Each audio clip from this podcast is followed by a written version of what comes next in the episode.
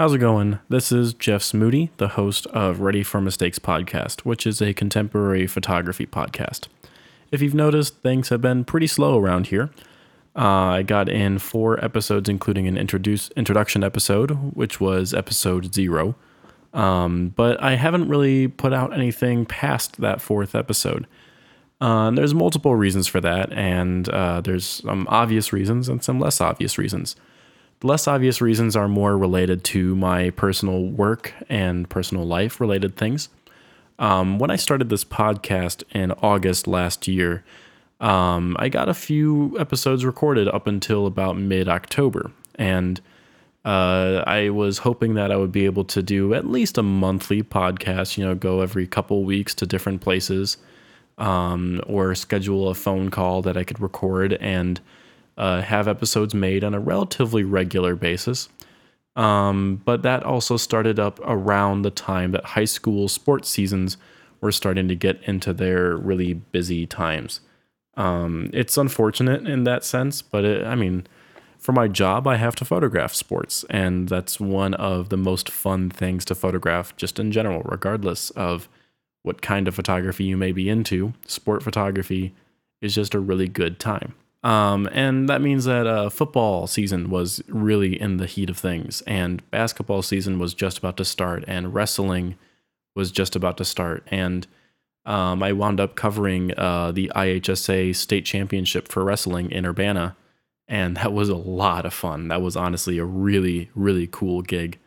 Um, and the state championships was also the first time I broke out my Fujifilm X-T3 that I had recently acquired by then, um, and did a lot of the close-up stuff uh, for that on the X-T3. Um, a bulk of those photos were shot on my uh, 70 to 200 on my Canon, but it was still pretty cool to use my new camera for such a major event. Um, so, of course, uh, work has caused a lot of the delay in episodes being recorded. That's perfectly okay. You know, I'm not complaining about that whatsoever.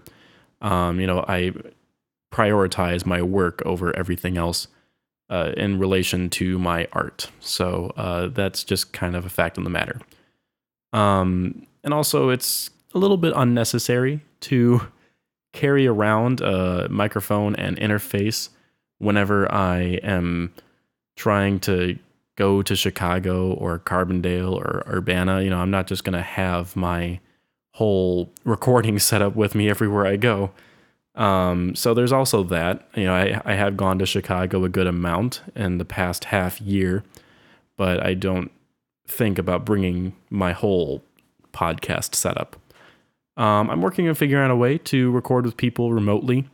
Um, I think I might use Zoom meetings because I believe you are able to record that with the audio. I'm not entirely sure. I know you do some trial runs with some friends, but uh, that'll be figured out at some point soon so I can actually get some new episodes recorded. But there is a much more obvious reason as to why uh, episodes haven't really been consistent, and that's because of our global pandemic that we are all experiencing daily. Um, it's caused a mess of things. Uh, no matter where you are in the world, it's more than likely touched you in some way, whether it's personal or indirect. Um, and I really do hope that everyone that's listening to this is uh, is doing okay, is staying sane and staying safe and healthy, taking the necessary precautions to make sure that you are staying healthy and that you are making sure that those around you, if you have to go outside, that those around you will not be affected by being a potential carrier. You know, it's one of those diseases that is um, asymptomatic um, for a majority of the time. If you are a carrier, you won't know necessarily for around two or three weeks. Um, so there's always that chance that literally anyone could be carrying it, which is a scary thought. So that's why it's so important that we all do our part and stay home. And even if we have the mildest symptoms, just because you have it mild doesn't mean that someone you might give it to is also going to have it mild. But yeah, it's it's a it's a weird time to live in. Um, and I've been photographing that a lot lately for stories around my region. It's very strange. You know, I have to work from home, but since I'm still considered an essential worker because I have to go out, uh, it's it's very weird. It's eerie, um, especially being in the middle of Illinois You know, I, I see a lot of people out and about treating this as if it's nothing. And that's going to happen in more rural and uh, not metropolitan areas. You know, people in Chicago are kind of approaching this a lot more intensely than those in Bloomington, than those in Springfield, those in Urbana, those in Decatur. And it's pro- probably just because people think that we're lower populations and therefore we are less at risk. But uh, you know, everyone is at risk no matter what. It's it's challenging to to be out, um, and I'm taking my necessary precautions to make sure that I'm safe while I'm photographing these stories. Now I have a mask. Um, I happen to be using a mask that I purchased for uh, a 3 3D fundamental class back in college and I've had that laying around, and I've used it for other classes like intaglio, printmaking, um, and my future uh, sculpture class, which was in my senior year, I believe. I don't remember anymore. Um, but I've used that mask a little bit now and then, and I had a second one which I had given to a friend of mine well before this all happened. But I did happen to have this nice N95 mask in my drawer, in my art drawer. And when this happened, I was grateful to have that on hand. And uh, that means that whenever I go out and about, I have a mask. I don't have to have a makeshift one made of a t shirt. I have an actual, official, genuinely safe mask. Um, and when it comes to my camera and my hands, you know, I'm I'm making sure that I'm not using the viewfinder on my camera unless I absolutely have to. I'm using the live view and uh, a little bit of a gearhead thing the Fujifilm X-T3 has a tilting screen rather than a flipping screen. The flipping screen is substantially more popular among photographers of most styles, um, but I've found from photographing these stories that the X-T3 flip uh, tilting screen is way easier to use for uh, for this kind of situation. Um, since I don't want to be putting my hands and my camera up to my face, uh, using the tilting screen is a lot faster and a lot easier to look at um, and making sure that I'm framing correctly and also just having a quick and easy way to see what I'm looking at when I'm not looking at eye level. Um, it's actually really nice to have that tilting screen. Um, more and more reasons why I'm happy about my choice in switching over to the X-T3. As much as I love Canon dearly, the Fujifilm takes the cake. Um, but of course, I'm cleaning my camera when I can. I have some rubbing alcohol left over that I would typically use to clean my film. Um, but now the remainder of that is being rationed out for cleaning my camera, computer, and phone, the things that be, are being used the most. Um, with a lot of the coverage, it's gotten me to think more about what I'm doing with my photography. Uh, I have started putting together a gallery that I've titled Fear and Six Feet. You can view that on my website. Um, I'll link that in the YouTube description um, because it, you know describing the URL is a little annoying. Um, but it is my name uh, dot com jeffsmoody.com slash fear and six feet but between each word and that is a hyphen so it's fear hyphen and hyphen six and no well you know what i mean uh, it's hard. It's hard to say because my brain is kind of mush. It's nine o'clock at night, and I'm recording this. Anyway, um, I, I've been putting that gallery together, and uh, most of it is composed of photographs that I've shot for the newspaper. It's a small handful of photographs that I've shot uh, on my own time or right after an assignment had finished, like if it's a event kind of thing and it has a time, you know. Photos I shoot after they clean up the event aren't really going to be used for that story, because why would they? But there's a very small handful of photos that I shot in my own time in this gallery. The rest are all photos that I submitted to the newspaper for those stories. I don't know, um, a few of them, I don't know if they actually used them, but a lot of them they did end up using. Um, there's a lot of photographs I'm genuinely proud of to see how they tell the story. Um, there's a few that come to mind. There's one of one of the cooks at a restaurant leaning out of the drive-through window um, at a local restaurant, and that was a story about uh, some of the local restaurants that have been struggling a bit more with this, and that was very early on with the restaurant limitations. Um, and then there's uh, a few others that are more of the emptiness of town, which is challenging to do because there's still people out driving around. You know, you're not seeing empty Target parking lots like you thought you would. Um, but one thing that's really peculiar is the lack of traffic at gas stations and gas stations uh, around America, especially in Illinois, because we have a slightly higher gas tax, uh, has been substantially lower. We're around one seventy dollars, uh, one dollar seventy cents uh, these days for gas, and you know, in a, about a year ago or even a few months ago, if we were to have seen a dollar seventy, dollar seventy five for gas, you know, there would be a line to get to the pumps. Uh, but now it's like you drive past it during peak travel hour, five o'clock in the afternoon or eight thirty in the morning, and you see maybe one car there when there would typically be even just four or five cars there. it's really peculiar to see that. And I've seen a lot of photographers starting to photograph these these same kind of scenes, you know, empty streets, or if they live in Chicago or New York or LA, they're photographing the empty streets of of these typically booming cities. Um, and the highways are filled with nothing but skateboarders because skateboarders finally can access streets that they normally wouldn't have been able to skate on. And as a former skater, uh, you know, I worry about that because if a car is coming on that street and you, you know, they don't expect to see a skateboarder, they're not going to really expect that.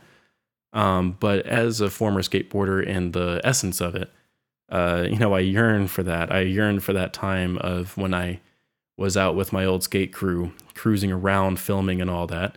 Uh, being able to be on the middle of a highway and there be no risk of any vehicles.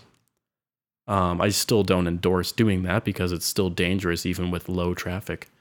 Um, but it still would just be so thrilling to experience that.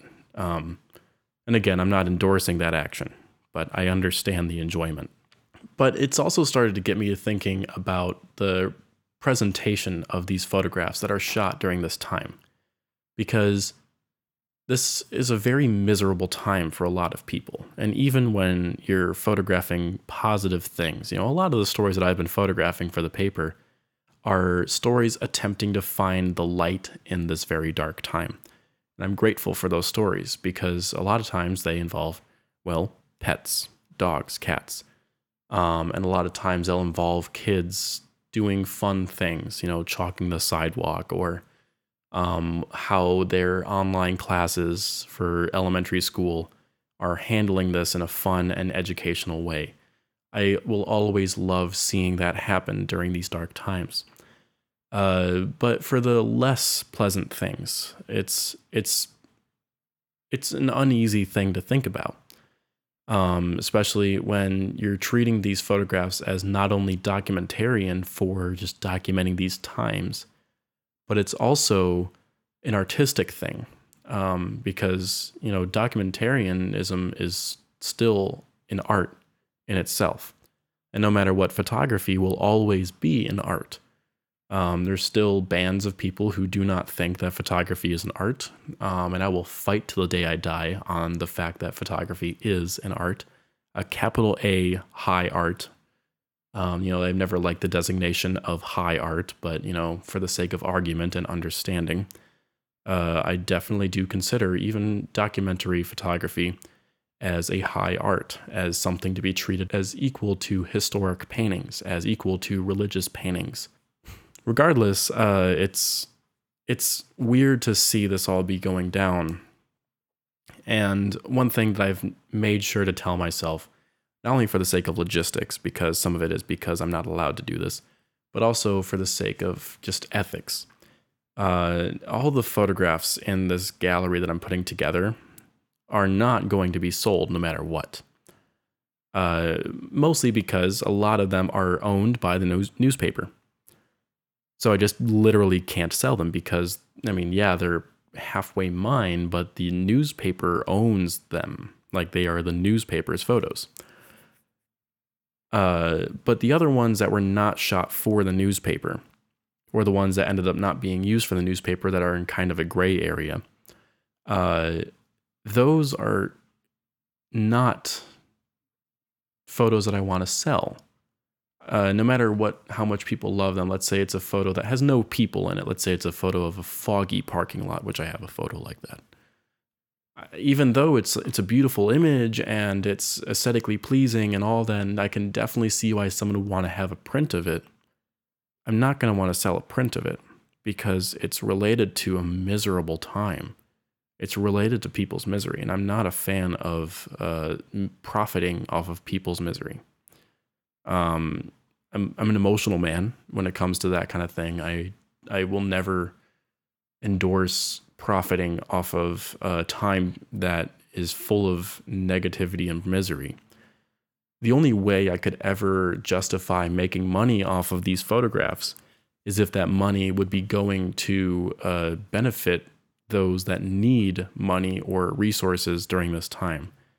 And I don't have nearly the kind of clout that would allow me to do that, uh, allow me to do that and be successful with it. Like I might sell one print and get twenty dollars out of it, and then I would just go to the Red Cross or something and give them the twenty dollars. Like that's not. I mean, that's twenty dollars is twenty dollars, but uh, you know, if I'm an artist and I want to be making money off of this to benefit something, I should at least have some kind of backing to be able to make that money. So for this for the sake of simplicity, I'm just not going to bother even considering selling any of these photographs. I've had some friends tell me that they really love some of the individual photos in this collection, but you know, I don't tell them this, but it's good to put it out there that I do not anticipate selling a single one of these photos. Again, halfway because they're owned by the newspaper, and halfway because it's just wrong to make money off of a miserable time, in my opinion. But this also has gotten me thinking about how the art community, um, especially the photography community, is going to uh, approach uh, art made during this time after this is all done. Uh, it's it's weird to think about because it pulls in some ethics. Uh, and I think that it's going to be a subjective debate for a long time. You know, uh, is it wrong to make money off of photographs made during this time, or is it completely justified, or does it fall into what the photographs are of, or a lot of the specifics? You know, I think there's going to be a lot of discussion of art and the aftermath of the coronavirus. Um, I, I, expect to see that for a long time. Uh, consider this my prediction of that being a discussion topic come the end of this when we're all allowed to go outside again. And I think there's going to be a, there's going to be a plethora of series made by uh, photographers from the city uh, doing street photography with no one in the streets. It's gonna it, there's gonna be a lot of those. There's just regardless of where you're at, New York, L.A., Denver, Dallas, whatever it is you're to see so many projects like that and it's just it's just to happen we're just to accept it and there's to be a lot of really amazing photos there um, but there's also to be a hell of a lot of self portraits um, there's to be a hell of a lot of uh, series just in general of older work coming out because a lot of photographers are spending time looking at their old work and putting them together or maybe uh, you know like george muncey said that he has finally cut down his uh, his series Lonely Cloud and gotten the first draft of that book done. Now he's not done shooting for it. He made that very clear that he's not done shooting for it. But he does have uh, you know, 20 some photos pretty much ready to go for the book that he will be eventually publishing. Um, and then, you know, Matt Day has had all kinds of stuff. He's been working on his Chillicothe stuff. And I think he has a special uh, a special privilege in the fact that he's lived in Chillicothe his whole life. And he has uh, been photographing the town his whole life.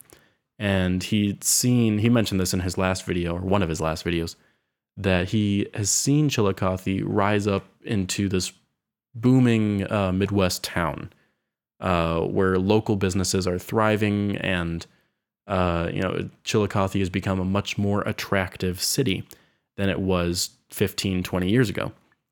And now those streets that were just a couple months ago teeming with people going to their favorite local coffee shop, in Matt's case, roast coffee, um, just completely empty.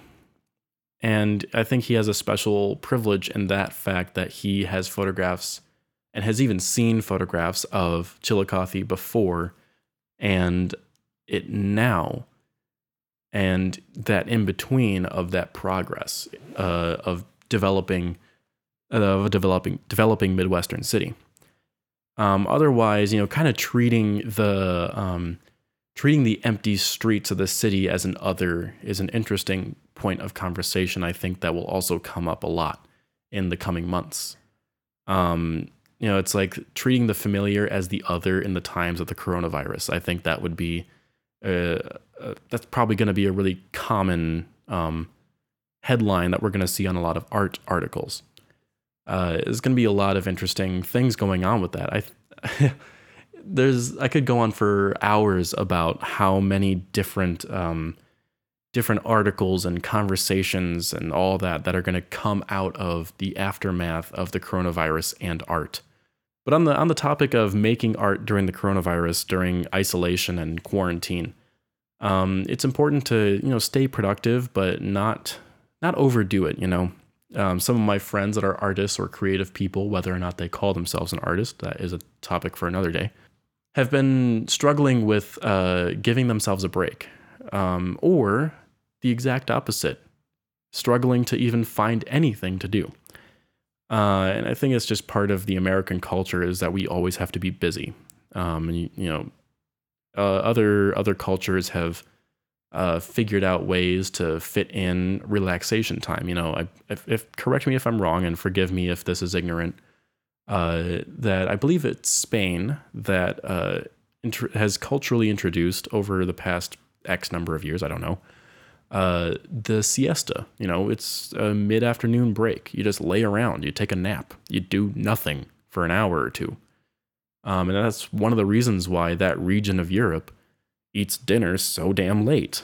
Um, because they take a nap, a designated nap in the middle of day, and everything is closed at that time of the day, like 2 p.m. or whatever it is uh, it's kind of funny to think about that and how other countries are able to figure that out, but Americans, uh, us Americans, have to stay busy because that's the culture that we've been surrounded by.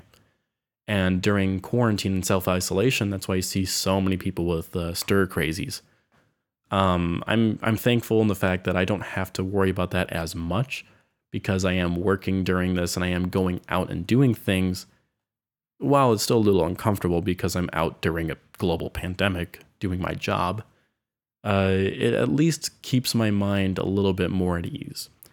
It's it's kind of a confusing time, but as an artist, I'm gonna swing back over to that. As an artist, it's uh, important to keep yourself, uh, you know, somewhat creative in one way or another. You don't necessarily have to be making photographs or making your art um, a lot of this time I think is best suited toward the more intellectual side of your art.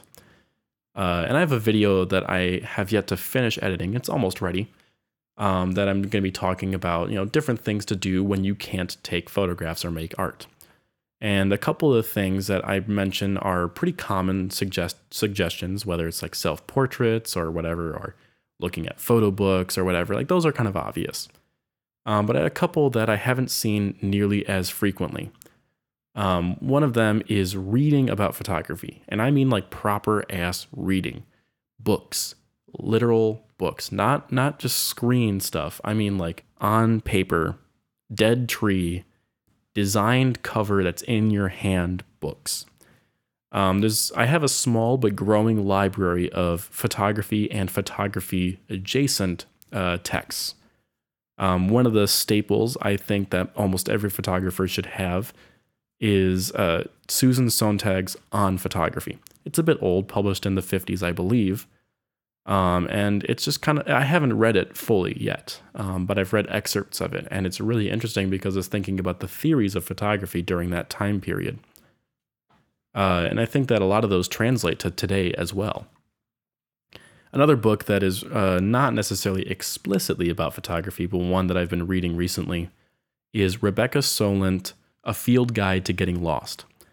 Uh, and she talks about her experience as a historian, but also brings in a lot of her personal life experience uh, into the idea of what it means to be lost and a lot of the more philosophical ideas about being lost. And she even mentions a lot of historically significant photographers, some who are still alive and some who are very, very, very dead, as in like they died decades ago, kind of thing.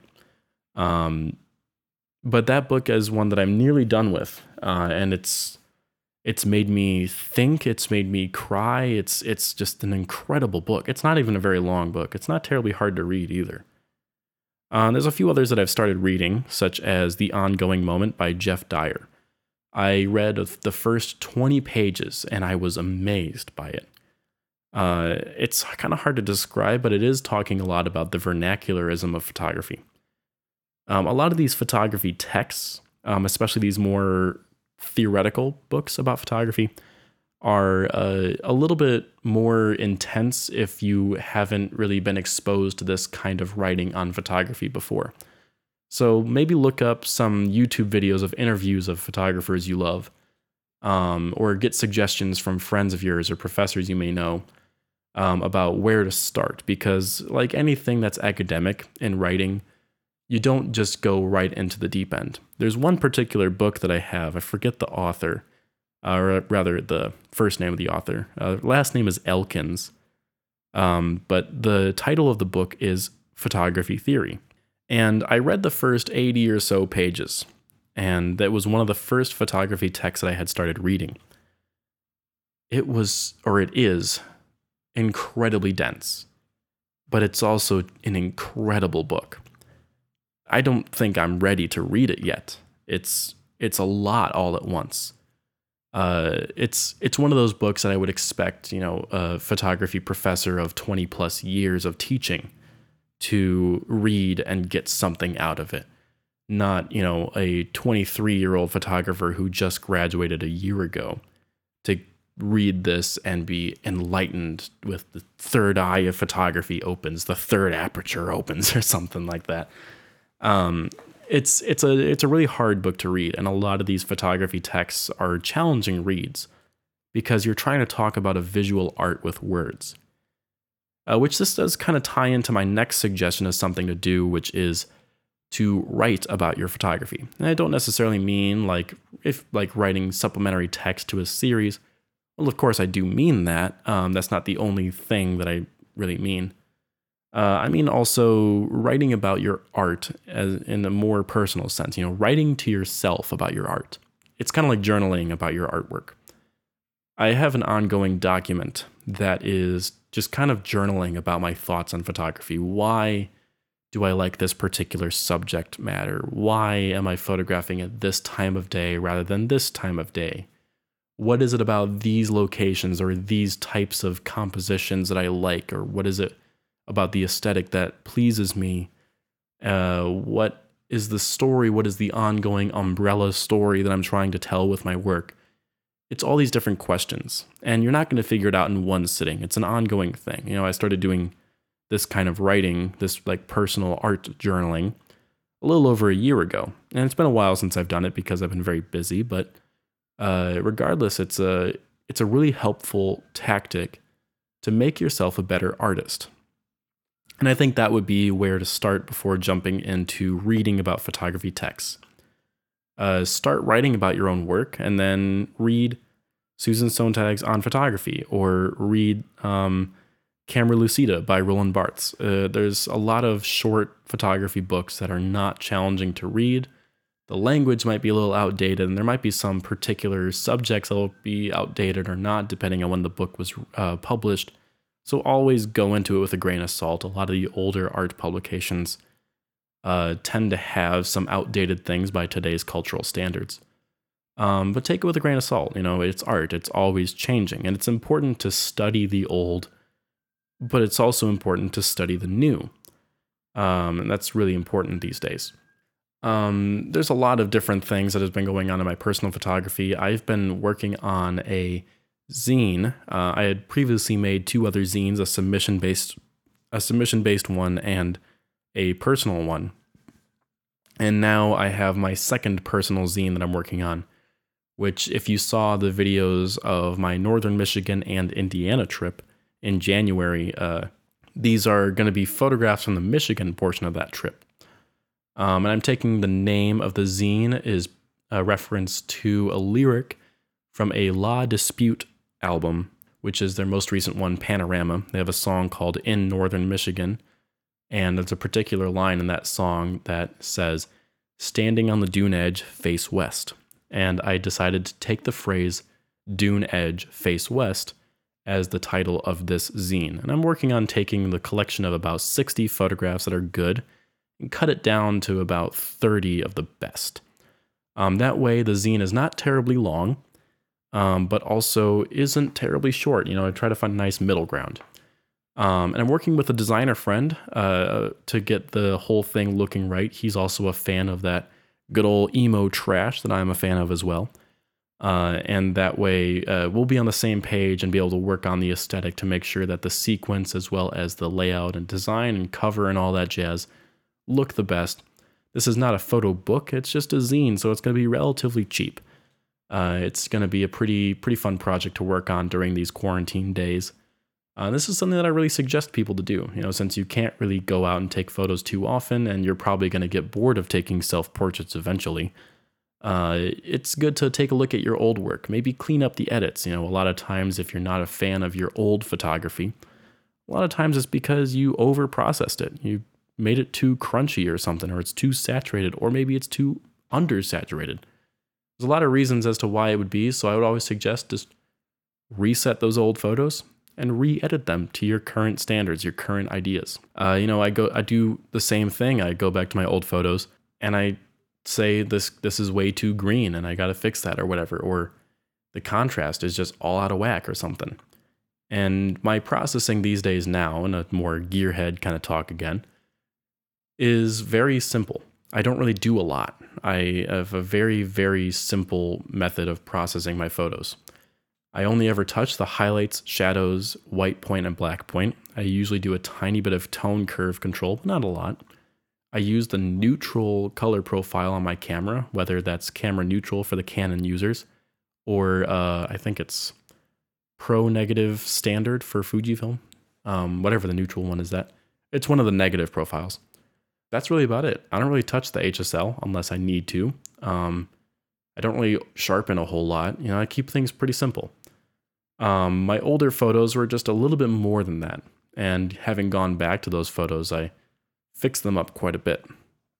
And now I can look back at those older photos and actually be pleased to look at them rather than, I don't really care about this photo. Now I can look at those old photos and be like, this is actually kind of good. And with my uh, film photos, I recently scanned all of them all over again with uh, my new scanner and new scanning software. I've been using Silverfast 8, uh, which comes for free with the V550 and the V600 from Epson. Uh, so if you have either of those scanners, definitely go to the Epson support page for those different scanners and download Silverfast. This isn't really a plug because I'm not making money off of it. Epson isn't making money off of it. Uh, it's just a, a good pointer to have because Silverfast is a fabulous program to use for scanning film. Uh, at some point, I do plan on making a video scanning about scanning film and how I do it. Um, I've kind of nailed down my process for scanning film, so I'm much more comfortable with that idea now. Um, and then I also want to do one about uh, my printing process as well. Another thing that I want to start doing while I'm in quarantine is uh, printing out my portfolio a little bit more. I've already started, but I haven't quite finished yet. I have a couple large bodies of work that are done. You know, they're not going to have any more photos added to them. The photos are ready to go. Um, and I want to have a bunch of 8 by 10s or uh, six by nines or whatever size makes sense for the series, uh, printed out and in my hands and then into a portfolio box. That way, if I'm ever asked about a particular project, I have it literally in my hands. I don't have to give them a link. I have it physically in my hands. Uh, it's it's really pleasant to look at a physical photograph because that's the way that photographs were meant to be seen, was directly in front of your face on a sheet of paper not on a screen. The screen is just an effective way to do it, but not the best way to do it. And that's a subjective matter, but oh well, we're not talking about that today. Anyway, I do hope that you all are doing all right in your quarantine days, um, staying safe and staying sane. Um, I hope you guys got something out of this podcast. You know, it's a it's a bit weirder one. You know, it's a half just over half an hour long of me rambling about all kinds of stuff. But I wanted to fill the void and tell you guys about why this has been delayed. Um, I do want to tell you that there are a couple people that have already asked me about wanting to be on the podcast, and they've been on the lineup for a while. Um, so those episodes will be happening, and they're pretty much guaranteed to happen. They just need to actually happen. And I think I know how I might be able to make it work. And they're just going to try it out. We're going to see what happens. And if I can get it done from afar, that will make getting other episodes done even easier. Um, so I can actually start working on making this podcast become a little bit more productive um, and get some more episodes out for you guys. You can expect a few more episodes of just photography things on my YouTube channel. As I've got some videos lined up. I got some short ones. I've got some kind of fun ones, and I have been live streaming my scanning and editing as well. So if you check out my Twitch, you can see uh, some kind of fun videos of me talking to myself while scanning and editing photos. Uh, there's a lot more coming up in the in the matter of just artwork for my work and all that, but uh, that'll be talked about on a different day. Hope you guys are staying safe and staying sane. If you enjoyed this, that's cool. If you didn't, that's cool. Hopefully, I'll see you guys soon on another episode of Ready for Mistakes podcast. Yeah, stay inside, do your thing. See you guys.